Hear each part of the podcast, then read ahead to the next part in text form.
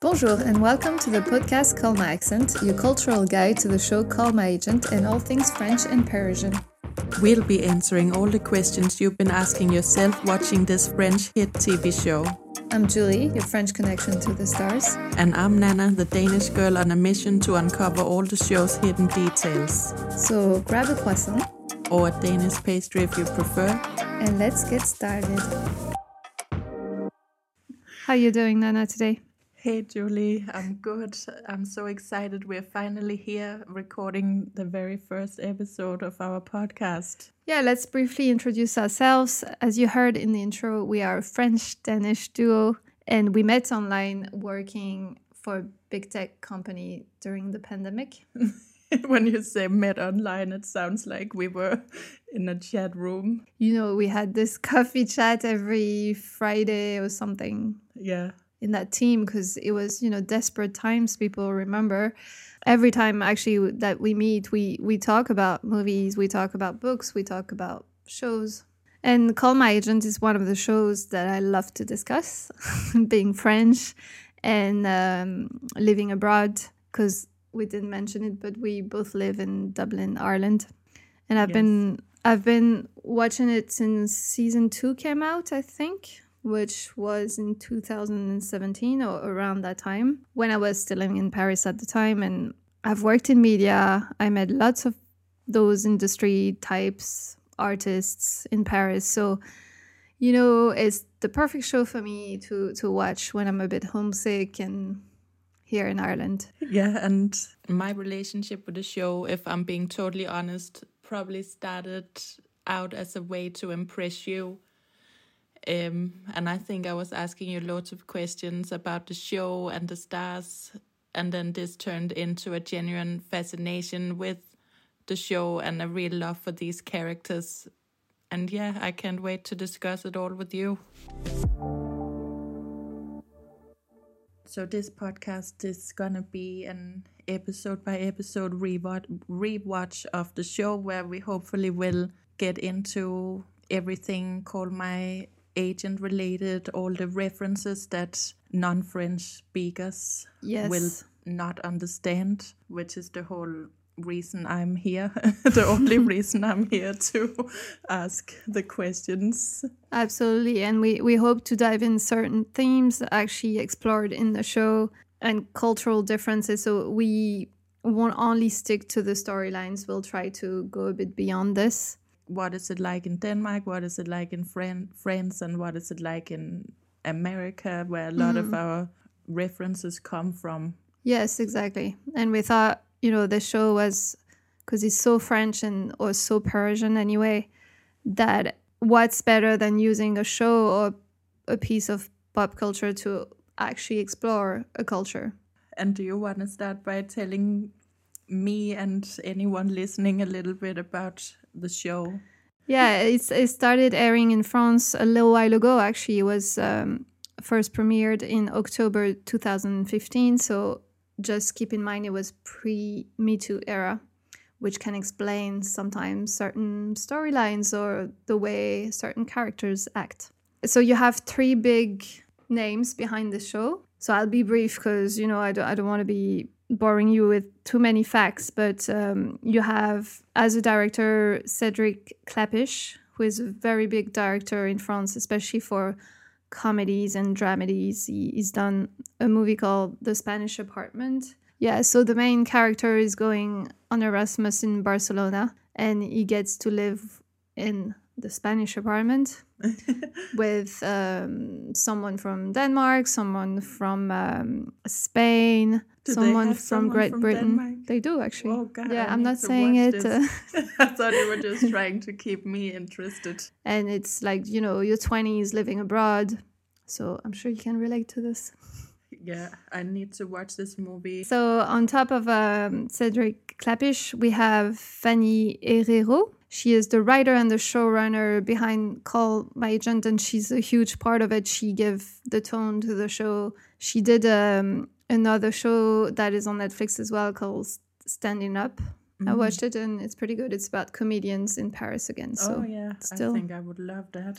And the third character, who is probably the, the most important, and his name is Dominique Besnehard. He's a former agent and he's actually the, the creator and producer of the show. He got the idea for the show when he was still working as an agent, of course, and many storylines are coming from real things that happen to actors. So it always yeah. gives a bit of life and credibility to the show, which is great. Definitely. And a lot of, he also based, like him and the writers, of course, based a lot of the characters and agents he knew. The, the show took a long time to, to get uh, developed, about eight years to 10 years.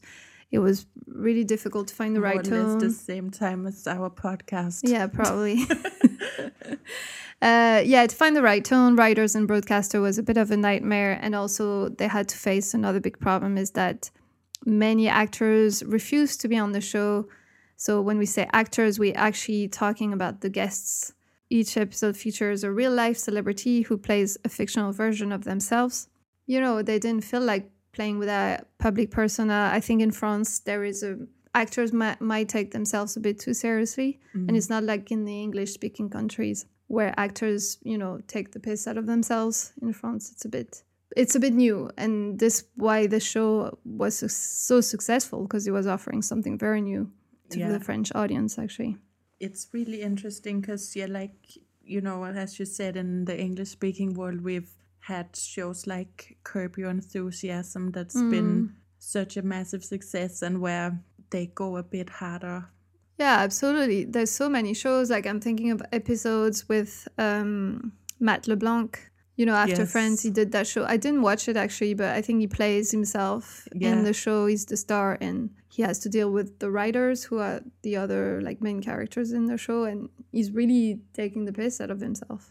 I exactly, think. and in Denmark we have a very our most popular show, which is basically a, a rip off of Curb Your Enthusiasm, but oh, really? it's it's so funny and it's the same format. So many famous people, Danish famous people, were falling over themselves to be in this project. Mm.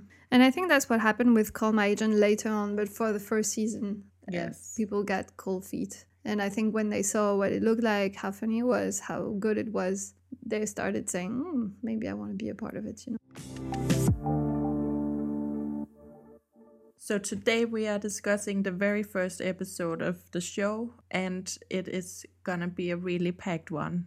So much going on. Yes, like this episode manages to introduce all the main characters. It shows us how the agency is set up and how it works. It sets up the plot for the season to come and it also shows us this one star per episode format with a very compelling storyline at the center of it all that's yeah. what you want it's a very strong pilot in my opinion definitely they managed to give you so much information about every single character Absolutely. Let's just introduce uh, the guest uh, of the episode, who is Cécile de France, who is Belgian and not French, actually. Such a shocker. I know. because her name is is kind of misleading. Let's just say. Very. The more I get to know you, the more I get to know how many Belgian artists you are claiming for yourself. Yeah, well, not you, you personally. Yeah, you make it sound like I'm trying to say like Stromae is French or something. Oh, not me. not you. You're the one enlightening me. Yeah. This person is actually not French. Yeah, so many great uh, Belgian artists in the French-speaking kind of culture. It's amazing. It's it's it makes me think of Ireland actually, because Belgium is a smallish country, but they produce so many great talents. Yeah. So she is known for L'Auberge Espagnole, so Spanish apartment, as we mentioned before from Cédric Klapisch. The horror movie High Tension. I'm sure you have something to say about this, Nanna. Definitely. The French Dispatch from Wes Anderson and Hereafter from Clint Eastwood. We actually saw the French Dispatch together, but I True. did not know, like, I cannot remember her in the movie. To be fair, this movie is going so fast. that I don't even remember it. like the plot went in front of my eyes and just went away out of the screen. it was, yeah, it was a bit much. Yes. And Cécile de France was actually discovered by the then agent Dominique Besnehard, who is the creator of the show, as Yeah. we mentioned before. So I'm sure she's in this first episode for a reason.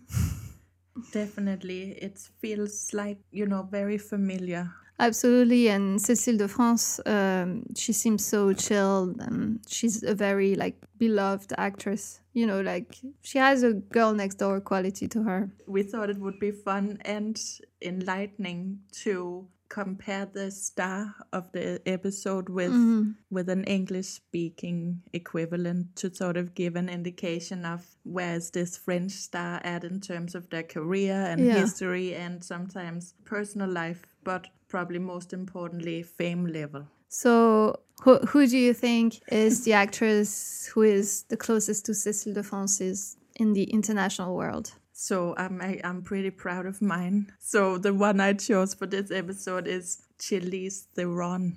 First of all, they're born in the same year, 1975. They both got their breakthrough in a horror movie. Not Cécile de France was not her her real breakthrough, but her international breakthrough, Yes. which is High Tension. And for Charlize, it was uh, Children of the Corn 3 or something like that.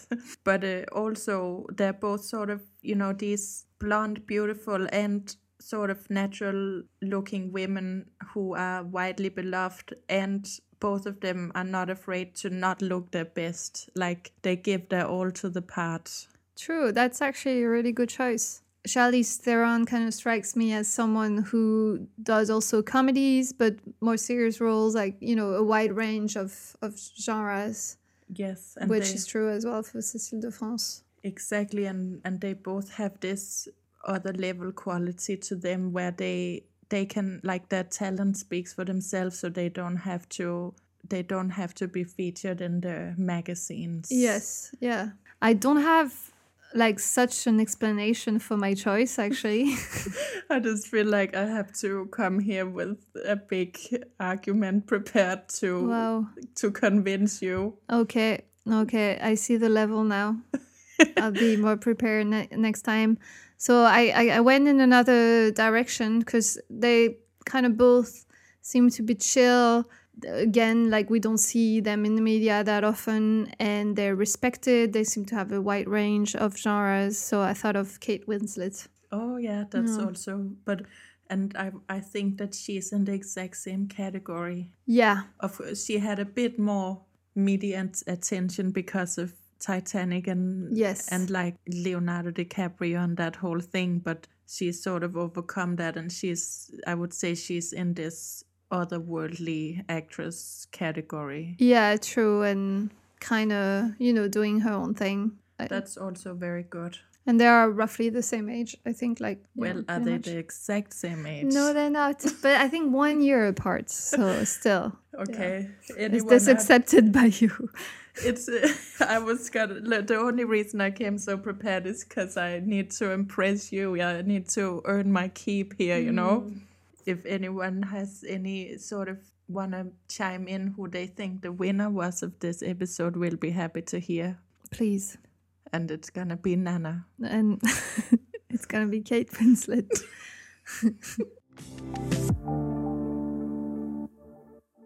But yeah, with that very flawed concept out of the way, it's time to dive into the episode. yes, absolutely. So the very first scene of Call My Agent is showing us Gabriel on his scooter on his way to this very fancy hotel. And we meet his client, Cécile de France. Yeah, no, I'm laughing because Gabriel on his scooter will be a regular occurrence in the show. Definitely. I was very surprised that they yeah, that they showed this first and not the agency. It's the scooter first. the scooter first. But as we find out, he's going for this, like Cecile's photo shoot. But we find out that she's not there. She's uh, somewhere in the Paris suburbs riding a horse to prepare for a Tarantino movie. Yeah, no, she's very excited for that role. Uh, it's called it's called The Revenge of the Immortal, and it's about a cowgirl who becomes immortal and time travels. Is was that just me, or does that not sound like Tarantino it at sounds all? bonkers. exactly. yes, it sounds like a B movie to be honest. It does. Mm, anyway, yeah. So she is. Um, she's waiting for confirmation, and she is is late. She goes to that hotel. You know, still like directly from the horse riding place. Probably smells like a pony and has this has this very glam up shot where we see her like entering the door as still like in her horse riding clothes and she comes out with this beautiful dress like ready for the photo shoot all glammed up and ready to go Such a great shot. And then we found out that they have been working on getting landing this Tarantino movie for over a year. Probably she's thinking that it's that it's guaranteed. kind of because uh, there is a journalist at the photo shoot and she gushes uh, off record to the journalist saying you don't tell but i'm waiting for confirmation from tarantino himself so you can tell she's pretty confident about getting it at this exact same time Yeah. gabriel gets a text saying not gonna happen she's too old bye-bye bye bye. Devastating. And he freaks out, of course. Yeah, he's panicking and doesn't know how to tell her. Their relationship is built on trust, that they're probably good friends. It's even harder for Gabriel to announce this to someone he actually likes. a devastating message to to hear. So that kind of sets the the storyline for for the show, like the main storyline of of the episode. But uh, then we are going into the agency to meet all the other characters. And this is a very fast paced scene. Uh, Actually, it's done in a, a brilliant one take scene where they uh, manage to introduce all the agents. Yeah, it's a traveling shot in the hallway, giving us so many clues about each character. It starts with a very distracted Gabriel entering the agency. He passes the character of Sophia, who works at the reception desk. She says hello. He says, me too. so he's clearly not paying attention. Then we kind of pass him and we go to Matthias, who is negotiating on the phone while passing something to his assistant Noemi, who is there, eager to help him at all times, like she is in the show. Yeah. The camera passes to to Andrea, and you see her going through her very packed schedule, like both professional and personal, actually. And uh, she's with her assistant Magali, and she's name dropping. She's yeah, she she tells her a lot. And then we also meet Arlette briefly at the reception. It it sort of sets up that she's the least featured agent, but she's also set up as the one liner queen. Amazing. And then we're back to Gabriel, where it all started, who was seen not answering Cecile because he does not know what to tell her. Yeah, and Andrea is surprised. so you can tell they have a friendly relationship, and he's kind of he stays vague and It's uh, definitely unusual for him to put, you know, to blank her. We know more or less exactly who they are based on this brief intro- introduction. this is brilliant. Andrea is getting the most screen time. Mm-hmm. I'm sort of thinking, is Andrea like the real main character, even if it is an ensemble cast? Yes, it does feel in the scene anyway. They're setting her up to be the main character because we get so much more information out of her dialogue than the others who are kind of more in the background. Yeah. And some of the information we get is very in- interesting with a lot of references. Yeah, so just so you know, there are so many names uh, referenced to in this show. We won't be explaining all of them because it would be very boring. Just a 30 minute list of references. exactly. All the names they refer to are real actors or directors or players in the game. Or there are some important ones being men- mentioned here. Yes. Uh, so, you know, Magali, the assistant, is in the pickle because Andrea needs to be in two places at once. So, in one place with Dany Boon and in another place with Abdellatif Kechiche. And those two names are really meaningful because Abdellatif Kechiche is the representative of the art house world.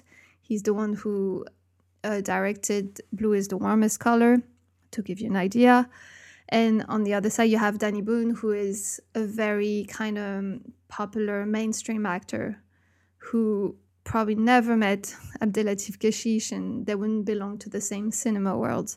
So, what Andrea is saying by saying, like, I can't have lunch with both of them at the same time, they're not from the same world, they can't understand each other. And it kind of gives you this very important distinction in the French cinema. You don't mix mainstream and art house. It's almost two different arts. Which is so interesting, I think, and something we'll see again and again. We also get a bit we we get a very important detail actually, which is that she is gay. And it's uh it's great the way it's done. I just I really like the way that they do it in in such an undramatic way. But that that's this important scene that kind of sets up, you know, all the characters we're gonna follow for a few years now. We have one character left. This is Camille.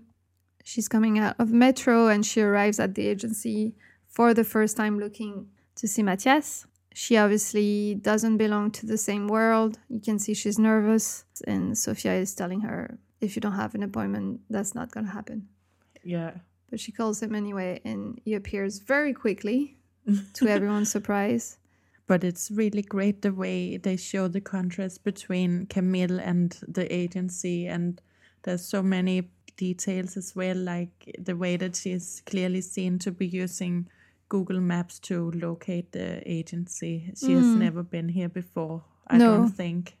So Matthias brings her to another place to talk because he doesn't want to be heard. Like he apparently doesn't trust his own office to have a, a chat with her. So secretive. It's much. all very mysterious. I keep forgetting that we don't know what the deal is yet. Matthias is clearly not happy to to see her. And uh, you know, she she tells him that she lives in Paris now. She's been there for three weeks. She wants to work in cinema. It's just shock after shock for Matthias. First of all, he's like asking, "Are you just on holiday?" and ho- asking and hoping. I yeah, think. he's more telling you should be on holidays and go back. yeah, Yeah, so he he actually gives her money to get rid of her. So we can understand. I think that's the daughter, and uh, you see that Camille is from a different world. Not only she's from outside Paris, but probably from another class. She's very like she comments on the fanciness of the place. You see Matthias who looks at her nails for a little while because she has like different colors on on every nail. That's not something you would see in Paris. would it really be such a no go, or is it, it's not? Is it not more related to being young? Yeah, potentially as well, but no, that I think the the classic like Parisian, young like a young hip Parisian girl. I'm not sure she would go for this past the age of twelve, to be honest. I think I was even sporting that look last week, but uh, not with Matthias, no, Not with Matthias. but yeah, there's so many differences, and it's it's really set up well. Yeah, so then we kind of go to the meeting room where all the agents and their assistants are saying goodbye to Samuel. Samuel is the head of the agency, he's the founder of it as well, and he's going on holidays. The first vacation he ha- he's had for eight years, apparently. So it's a big deal. You can tell everybody is there, like, oh, goodbye, have fun, you know. Mm, they all seem really hap- like fond of him. He Yes. seems like a great boss. Yeah, but a few things happen in this meeting. So, first, Gabriel confesses that Cecile got the boot from Tarantino because she's too old, which shocks absolutely everyone. Yes, there's some very funny reactions to this. Yes, yeah, from Arlette and Andrea. Yeah, and Hervé, he just goes, Cecile, or something like that. But also, Arlette's uh, line, it's like, Cecile is too old. What is the role for a kid?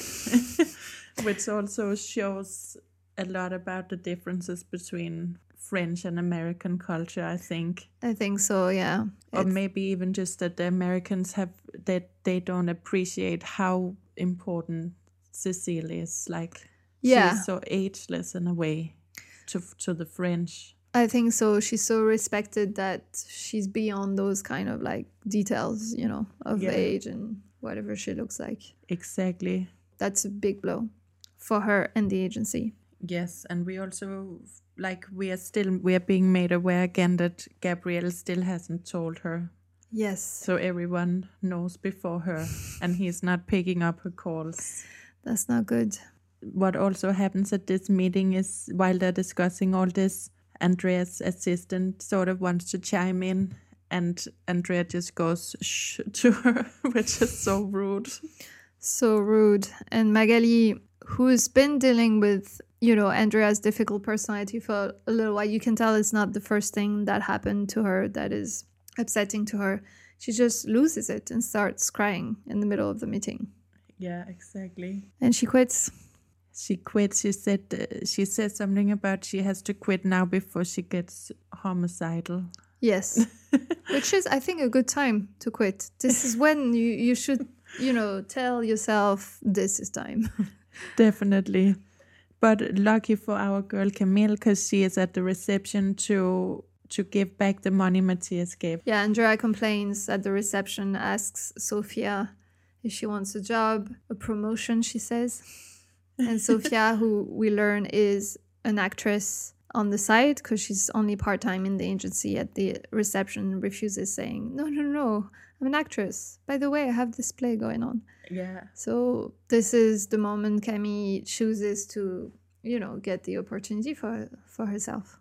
Good on her. Yes, amazing. And she shows some great interview skills.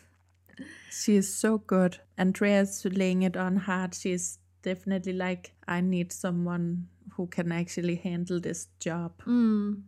it shows that she's a really fast learner because now she's uh, like i wanted to ask you about this because all of a sudden she is describing where she comes from the same way matthias did and not Mandelieu but she's saying how do you say it Côte d'Azur Côte So- d'Azur, yeah. Côte d'Azur so it's more like it sounds a bit nicer doesn't it or Yeah. is that just what i think Yeah, because it's basically the French translation for French Riviera. So it's mm-hmm. kind of like all this kind of like shiny, glamorous south, like part of the south of France that everyone wants to go to. You know, Nice, Saint Tropez, all those kind of like jet set places.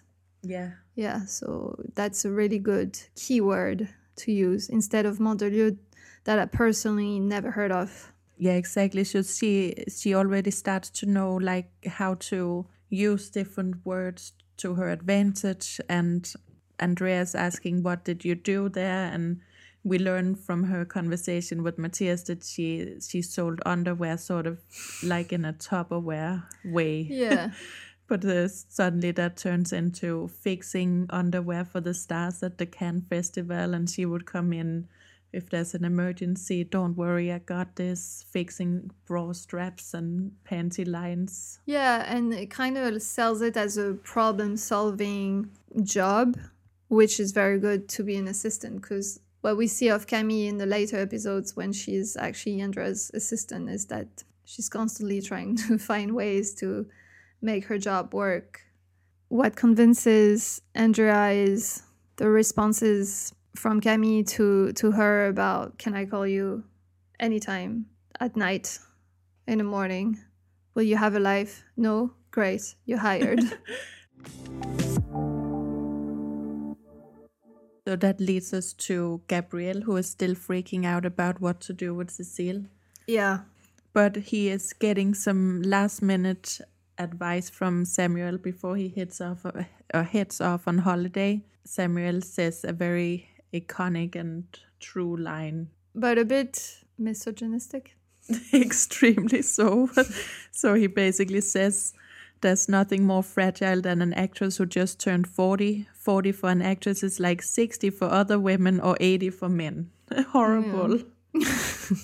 He's quite something, the Samuel. We can tell already a lot that he's a bit of a character, sounds like a womanizer. You know, he's quite old. I don't know how old he is, he is but I would say 70, Maybe younger. 65. Actually, like he's still working and friends, so Yeah, but as a as a founder of a company, he could work until true. he's 80, the time of when the men are finally.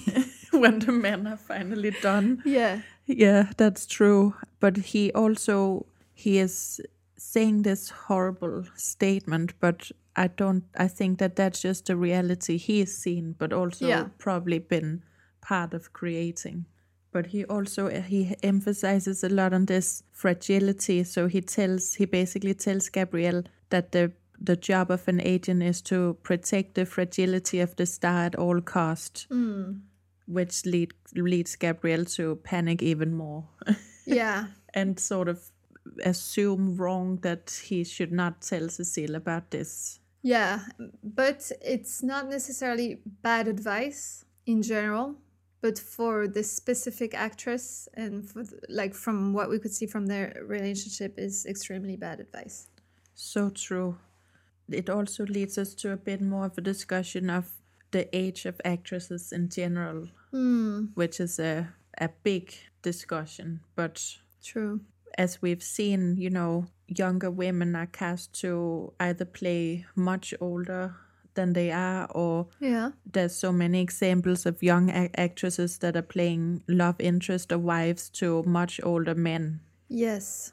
I also read somewhere about how women actually get more roles up until hitting 30, but then it just goes down, hmm. and men get more roles from 30 and on, and then just keep working until their 80s. So, in many ways, Samuel is spot on. yeah, I feel it's changing the last few years though, um, because we've seen so many like iconic roles from older women. I'm, I'm thinking of Nomadland. I, I feel like there's more and more room for older women, like Grace and Frankie. but yeah, it's slow. there's a, yes I, there's definitely more space for carving out those opportunities for older women but uh, it also seems that it's only some older women who get these parts like the meryl streeps and the Frances McDormand like you say there's some really grave examples of this in the past like i was looking it up briefly but for example angelina jolie played colin farrell's mother when she was 30 and he was 29 in alexander This is unbelievable.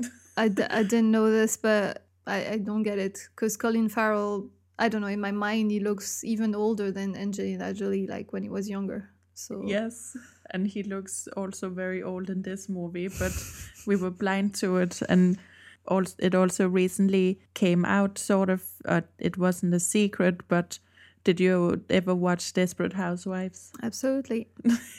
so you remember the whole plot life plot line with Eva Longoria and her cheating with the hot young gardener. Yes. So she was actually 27 at the time, playing Mm-hmm. 40, and her love interest, Jesse Metcalfe, was 25, playing 16. so there was mad. only two years in between them. It's mad. It's completely mad.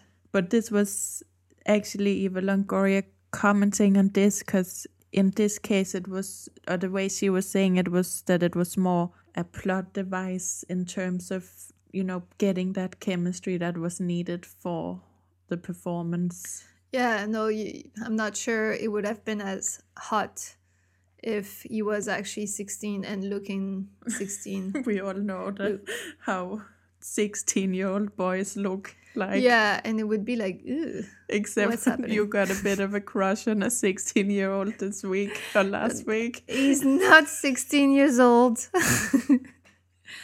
Let me just set the record straight.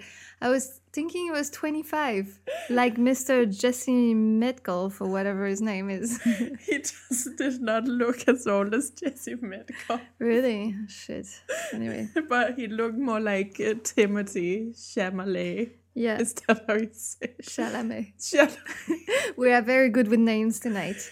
yeah That's unbelievable. Of course, there are couples who are who have like a big age difference, but but also that it's so normalized that way around. And because i was trying to research like i think i i googled the exact words um friends age, age difference actress and all the english media was writing about was the age difference between Mac- macron and and brigitte. Yeah, no, it's it's such a big thing, which wasn't It was a big thing in France, but it, it sounded even like a bigger thing elsewhere. I think so. It was Oh. like literally. uh, Google completely ignored my actress uh, prompt in this. It was just all the two first pages in Google were this. Yeah. I, I think it is true that there's a certain cutoff point for women. Yeah. And look at the backlash on and just like that. We we can criticize the show. we both do, but this is especially hard on on the actresses who who look their age by the way but who are hammered for it because we are not used to see older actresses or actresses we loved getting older on screen You know, they mm, they don't even really look their age. They are both getting hammered for yeah for looking old and for getting plastic surgery. true they can't win so we are back in the agency with Camille, you know, getting a tour from Andrea first and then Hervé. It's a really quick uh, tour with Andrea. She just uh, says, you know, that each uh, agent has 80 actors, which sounds huge. Especially when they see the amount of care they put into like One. the staffed episode. True. Yeah, so uh, their job is defined as to finding jobs for them, negotiate contracts, manage their careers, and in exchange of that, they get 10% of the actor's pay, which is uh, 10% is actually the original title of the French show, 10%. It was good for me as well because I actually never really knew what an agent did. Yeah, it was an introduction for all of us, really. You know, it's really great for them to introduce this character in the first episode because we experience everything through her eyes and we uh, we we learn from her uh, through her. Yeah, here comes my favorite part of the tour with Hervé, Hervé in French. I pronounce it in an English way because, you know, I want you to understand. Yes, but you'll get used to. I'll be here to also mispronounce it in French. So yeah, but uh, Hervé gives a very funny and extensive tour of different departments in the agency. it's goes- it's so lucky for Camille that he's working there. He's the only nice one. Yeah, but I, I feel he's a bit relieved to have a new person. He, nobody seems to care that Magali is gone, by the way. But um, yeah, he, he's stuck with uh, Noemi. I'm not sure he likes that. so they start with the accounting sad room without windows. He says to Camille, Oh, I like them, but I have nothing to say to them. And, you know, kind of tells juicy gossip about them. One uh, of the two women in that sad, sad room is sleeping with the man. Yeah, but he wouldn't be able to point out which one. yes, well, he does after opening the door a second time, True. but he's very good at it. And it, then it's um, it's on to the legal department that we actually don't see because it's so boring. Apparently, Yeah, they go in and out. but we we find out that this is where they keep all the contracts and that it's probably less complicated to open a nuclear facility in Iran than negotiate a STARS contract. Oh boy. And then he's on to the scripts, which is a very, very important, if not the most important part of all, because they are the foundation of everything. And he says it very simply no scripts means no film. That means no financing, no actors, no agents, and no assistants. I like the way I love the way he says it in French as well. Yes, yes, he's he's so good. Such Yeah. a good actor. Like he finishes the tour in the boutique Which has the best view of the agency. Yeah, and uh, where they get all the products and gifts for the stars. There is a a Saint Laurent suit Yeah, yeah, yeah. for JoeyStarr, who we'll meet later. Yeah, very good, Nanna. And we have a Prada dress for Léa Seydoux. Yeah, that we don't meet later. But she is very famous, obviously. Very famous, yeah. She's a big star. She's in blue is the warmest color. Oh, oh yeah. She's the one with the blue hair. yes, The trendiest names at the time. yes. Besides giving a tour, we all Hervé also gives a lot of information about the other agents. So with about Arlette, he says that she is the oldest working agent in Paris and she calls herself an impresario. Mm. But she probably also represented Jurassic Park dinosaurs. I love this. We get back to the office with Noemi and it, and they talk about Matthias. Camille is curious to know what Matthias is like as a boss. And uh, Noemi says right away, he's very good. Très bien. And uh, Hervé tells her, oh, yeah, everyone else thinks he's a horrible person, but for Noemi, is her dream man. so it's really Noemi has a little crush on the bus. And about Andrea, we learned that she reads absolutely everything, all the scripts, that she's obsessed about missing the next big thing. So, you know, she's obviously very dedicated to her job. But uh, also, and a very important point is that while they're in the boutique, we find out, or Camille learns that Cecile didn't get this Tarantino role because of her age. Yes. And um, while uh, Hervé is doing the tour, he sees actually Cécile de France showing up. She's sick of not hearing from Gabriel. So yeah. now she's taking matters into her own hands. Yeah, so while Hervé is trying to stall her, Gabriel is making a quick exit out of the agency and and that whole action takes Sophia to lunch to dodge Cecile. Do you think that that so Sophia has been on a lot of launches so far with no, agents? definitely not, because you can tell she's like, okay. So uh, Camille finds herself with Cecile in an elevator Sissy is complaining about the whole Tarantino mess, and Camille, you know, not knowing that Cecile doesn't know, says, "Oh, but you don't have to worry about this. You so good, not you look so good anyway. Naturally, you shouldn't care about what everyone think. You're not too old for the role." And she basically tells what Gabriel didn't. This is, you know, probably a relief for Cecile to finally learn the truth. Yeah, no, absolutely, and she she is very angry, but she wanders in the streets of Paris and finds herself looking in the window at her wrinkles, actually. Of yeah.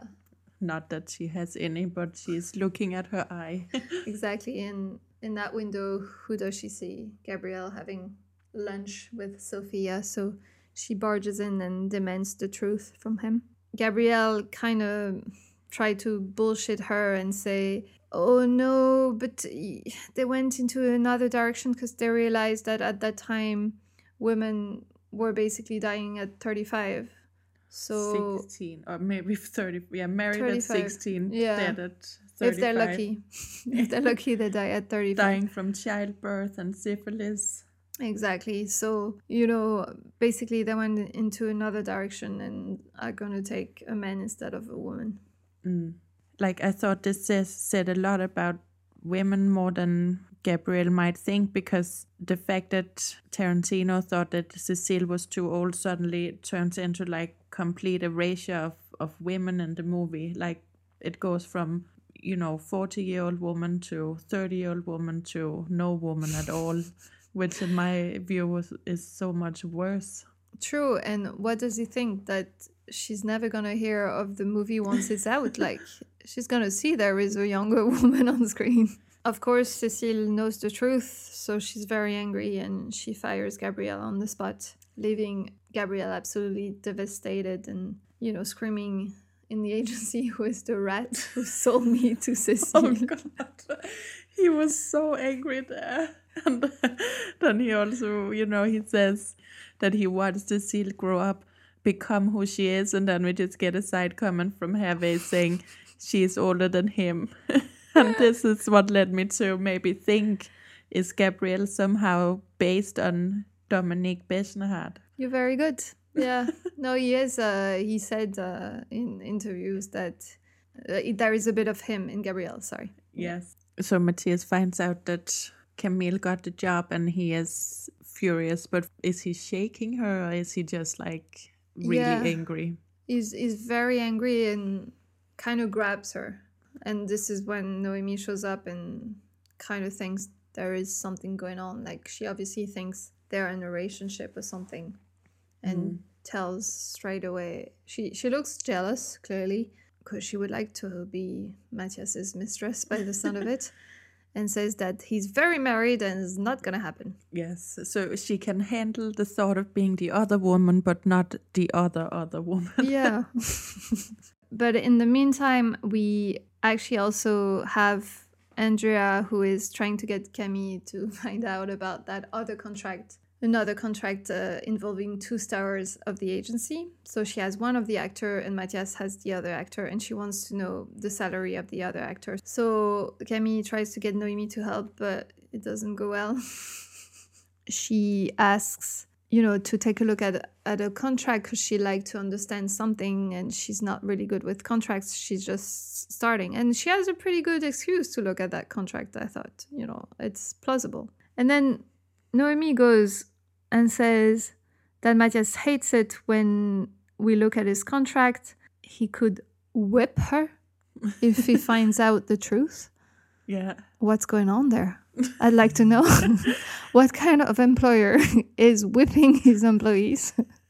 I don't know. Uh, is it not? It's was it the same in French? Yes, really. Cause, it's very disturbing. but it's very master servant at the moment, whereas maybe where the whipping comes in. Yeah, but uh, Matthias comes to the rescue, calls the American producer who is in Paris. So he kind of kind of says, listen, I know you want to shoot the movie in Paris. You know how French administration is and how complicated it can be to have, you know, the authorization to to shoot in certain places.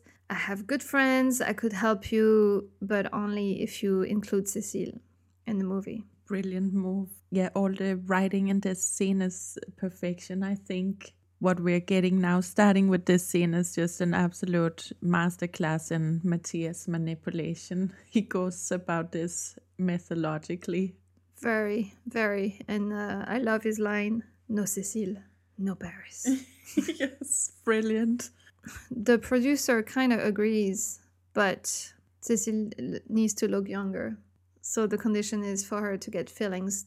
And Matthias, because Cécile is not convinced, he kind of like uses an old picture of his wife and pretends like she she gets cosmetic surgery very often mm-hmm. and that mm-hmm. she looks 40 instead of 50 or something like this yeah that he convinces her uh, to to get fillings to get the role he knows a lot about cosmetic procedures as well he, definitely researched it i thought it was so premeditated the way he did, he had the photo already ready in the I frame. Know. I thought the American producer was an interesting character. It's like a funny caricature on mm. on Americans in Paris, but I wondered if you thought she was realistic. Like the information we get is sort of that she is studied in Paris. Mm-hmm. She is also fluent in in French and she loves macaroons. yeah, but you know what? It sounds realistic because it would make sense for me that an American woman who wanted, who is a bit like, you know, in love with Paris, would want to work in cinema and, you know, have the aesthetic side of Paris and come back and use her French and, you know, get the best things from it, from there, like the macaroons and stuff. Yeah. Yeah. And this scene is also interesting because it shows kind of the relationship of France with America. We have so much fascination for American cinema because it's such a big thing for Cécile de France to be in an American movie. We get this, it's really clear. It's a highlight in her career. She's been waiting for it. But at the same time, he knows and kind of shows his disdain by telling her, you know, I'm going to resist you as much as I can. You, you might have the money, you might have the big stars, but we still have the history in Paris it's an mm. exchange of powers here. Definitely, it's like the pinnacle of America's soft power against France's. Yeah, and he's playing it well because he's aware of what he has.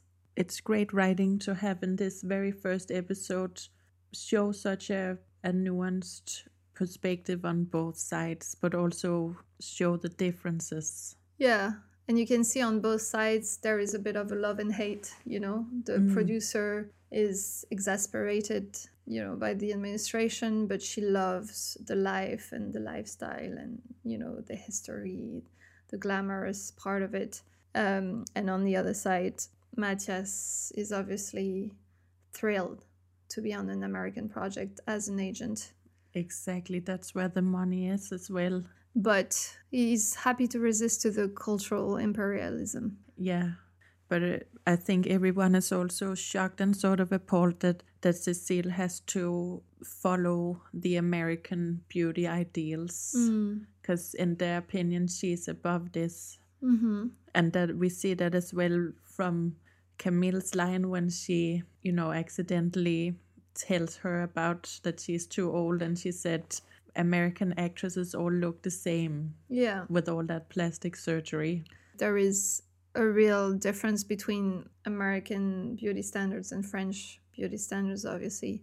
And there is a real disdain towards this kind of like plastic surgery, youth obsessed culture in America.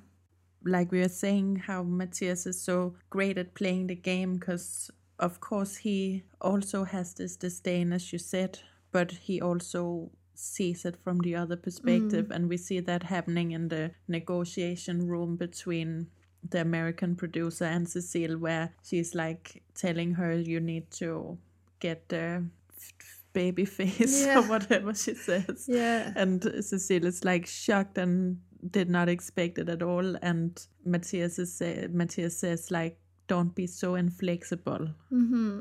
So he's like, "We have to give a little to get a little." Yeah. And it's probably also a very good allegory on the French and American relationship. Like both are moving a little bit towards each other. But not too much. I could see it even when I said it. Your eyes got like stone or something. I'm kidding.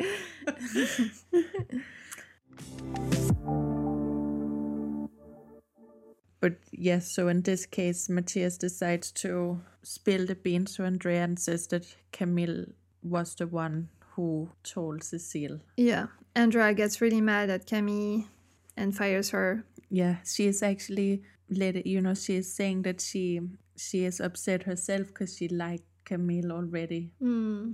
Camille, clever as she is, and having a bit of Matthias into her, leaves a little note on Andrea's desk saying that she has the numbers for the contract she asked. Yes. She manipulate, manipulates Arlette. She flatters her by saying she's an impresario instead of a- an agent and kind of charms her into getting those numbers by stealing the contract. And she negotiates with Andrea, you know, the numbers against her coming back into the agency. In a much cuter way than Matthias would have, but she succeeds and she holds her ground. Well done. So after leaving her some space, Gabriel goes to Cecile on his scooter again and uh, finds out she's actually a terrible horse rider. So they have a bit of a laugh and they make up. And she asks him to go with her to get those feelings we've been talking about. It's good to together. see that they make up. Yeah, so we see kind of Cecile in the wait- waiting room between older and heavily botoxed ladies. What did you think of this scene? I, I thought it was quite cruel, but I always find with these kind of scenes, it's like, how did you find these ladies and who would agree to do this? I know it's like, you know, obviously there are extras. yeah, I know this because I've been an extra. which we will get much more into in the future. yeah, and uh, you don't want to be picked for this one. Yeah, we thought of you for this specific role. but it's funny because before you said it, I didn't even think of it being a cruel scene. It shows how embedded this kind of image of plastic surgery is in my brain. Yeah, um, you know like i think in france like plastic surgery obviously it's evolving because they're get, getting much better but for a long time it was kind of seen as a bit like the bogdanoff brothers who died not too long ago yeah, oh yes, yes. yes, so kind of those you know very like extreme looking people So, base like a heavily plastic operated face is looked down on in France. yeah like if you do it it needs to be discreet like everything in beauty standards is actually this way you know like if you put on makeup make it look like you don't have makeup on or very little everything that is over the top is not actually well seen like Yes, and I also like read that it it's a lot more about enhancing existing features rather than changing features. Yes, so I heard a little story actually about this is the best selling item in France in terms of makeup is a lipstick as opposed to I think in America it's foundation. In certain parts of the world it's to conceal something, while in France it's actually to enhance like you said yes. A beauty feature. And that makes a lot of sense to both cecile's reaction and this and how they would choose to portray this scene. The lady sitting there in the waiting room with her and and her choosing to run out. Yeah because she does run out. And of course gabriel is waiting for her. Mm. and it's a cute scene. And he's like i knew you wouldn't do it. Yeah and she asks him to be her agent again so that is a very happy ending for Cecile and Gabriel anyway. Yeah, and he's delighted to have her back in the agency, even if Matthias reminds him that he mm. lost a very juicy deal. And we see the different perspectives on that jobs and what it means to be a successful agent because Matthias is, you know, Matthias says to Gabriel, You look smug I want to point out that we still lost a big contract. And Gabriel says, yes, but we kept a great actress. Yeah, absolutely. Their philosophy of the, of the job is completely different. And it will show in other episodes later on, actually, that Gabriel is all about dedicating his time and energy for his clients and what he thinks is best for them, while Matthias is all about the good of the agency or what's good for the agency and they often go head to head. They are they never really become friends like no. The agents find themselves in the meeting room at the end of the episode. They're getting a call from brazil so they're all excited. They think it's samuel saying hello but it turns out that it's um, a representative of the embassy of france there telling them that samuel remember the founder of the agency uh, died uh, actually swallowing a wasp. Shocking death. And yeah. they're all shocked, and it's actually really sad the, the way it ends, zooming, zooming in on the empty chair and the group photo of all the agents in the background. It sets the plot for the season to come. Like, obviously, the agents left are going to have to deal with the death and what it means for the agency. Absolutely. And we've already seen how well it goes when they're left to their own devices. Uh, so we've come up with two segments to sort of end the episodes, and one is because there's so much unprofessional stuff happening at this agency, so we decided to have a little segment called "Call My HR" moment. Yeah, it's the, this moment when you watch the show and you're like, "What is happening in this agency? Let's call HR immediately." and there are a few in this episode. Uh, Nanna, what is yours? So I I have to go with Gabriel.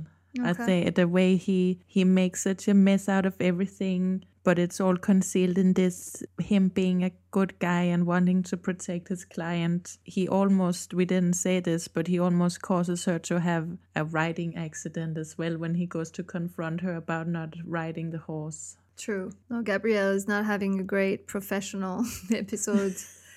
also, the way he tries to make it seem in any way similar that she was lying about being able to ride a horse and he was concealing this whole thing from her. What do you think? What is the worst lie? Well, definitely him, because that's his duty as an agent to, you know, fight for his client. And she's just, yeah, she, it's not great what she's doing, but it's like lying on your CV, right?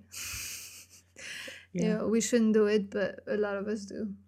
But you're so right, actually. Like he doesn't even try and negotiate or, or plan a different meeting with with the Americans, yeah. unlike Matthias. Yeah, like he could say, like, listen, you've been, you know, uh, taking us for a ride for a year now, and you're telling us now, like, who's yours? Uh, so I I'm still shocked by Noemi's line.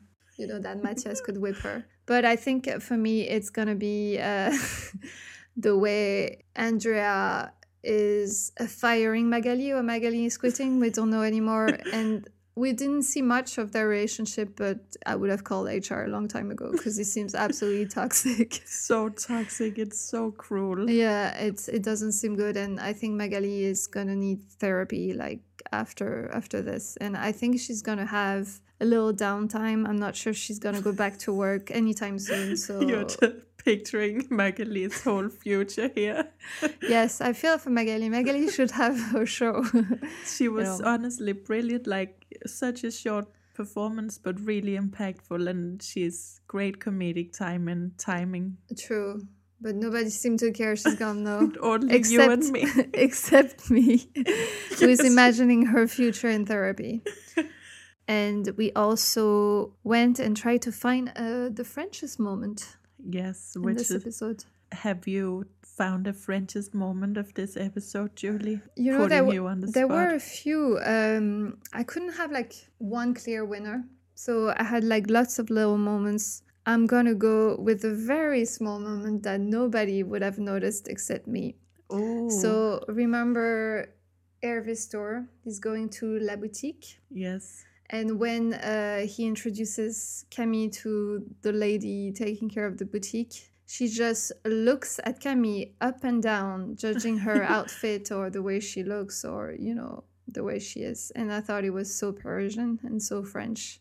Oh God, I I didn't even notice actually because I, you. yeah because I thought she was in absolutely safe hands with Hervé at the time, so she didn't have to worry about judgy looks from Mm. boutique owners of the agency. There was there was loads of obvious. I'm happy you chose a really secret one because there's a lot of obvious ones in this one. Like most of them we already talked about, such as the attitude to beauty ideals. Mm. But for me, it's probably gonna be sort of the way Mathias handled the whole negotiation and how he was able to place on this uh, play on the French mystique and use it to his advantage. So good. Yeah. No, I, I- I think you you hit the nail on the head here. Also, because I think I'm starting to get feelings for Mathias. Are you a Noémie contender? I am, and I want him to whip me. Ooh, I think he might. But honestly, he's like not objectively handsome in my opinion, but he just he has something like okay. yeah. Interesting. You and I have so different tastes. I go for the 16 years old, and you go for the older type. True. Do you not can you not see any attraction to Mathias? No. Maybe later on the way he becomes like yeah, his whole development. You're on your own, kid. this is it's gonna be my goal to get you to see just a spark in yeah. Mathias. ev- You can check every few episodes. That was our first episode.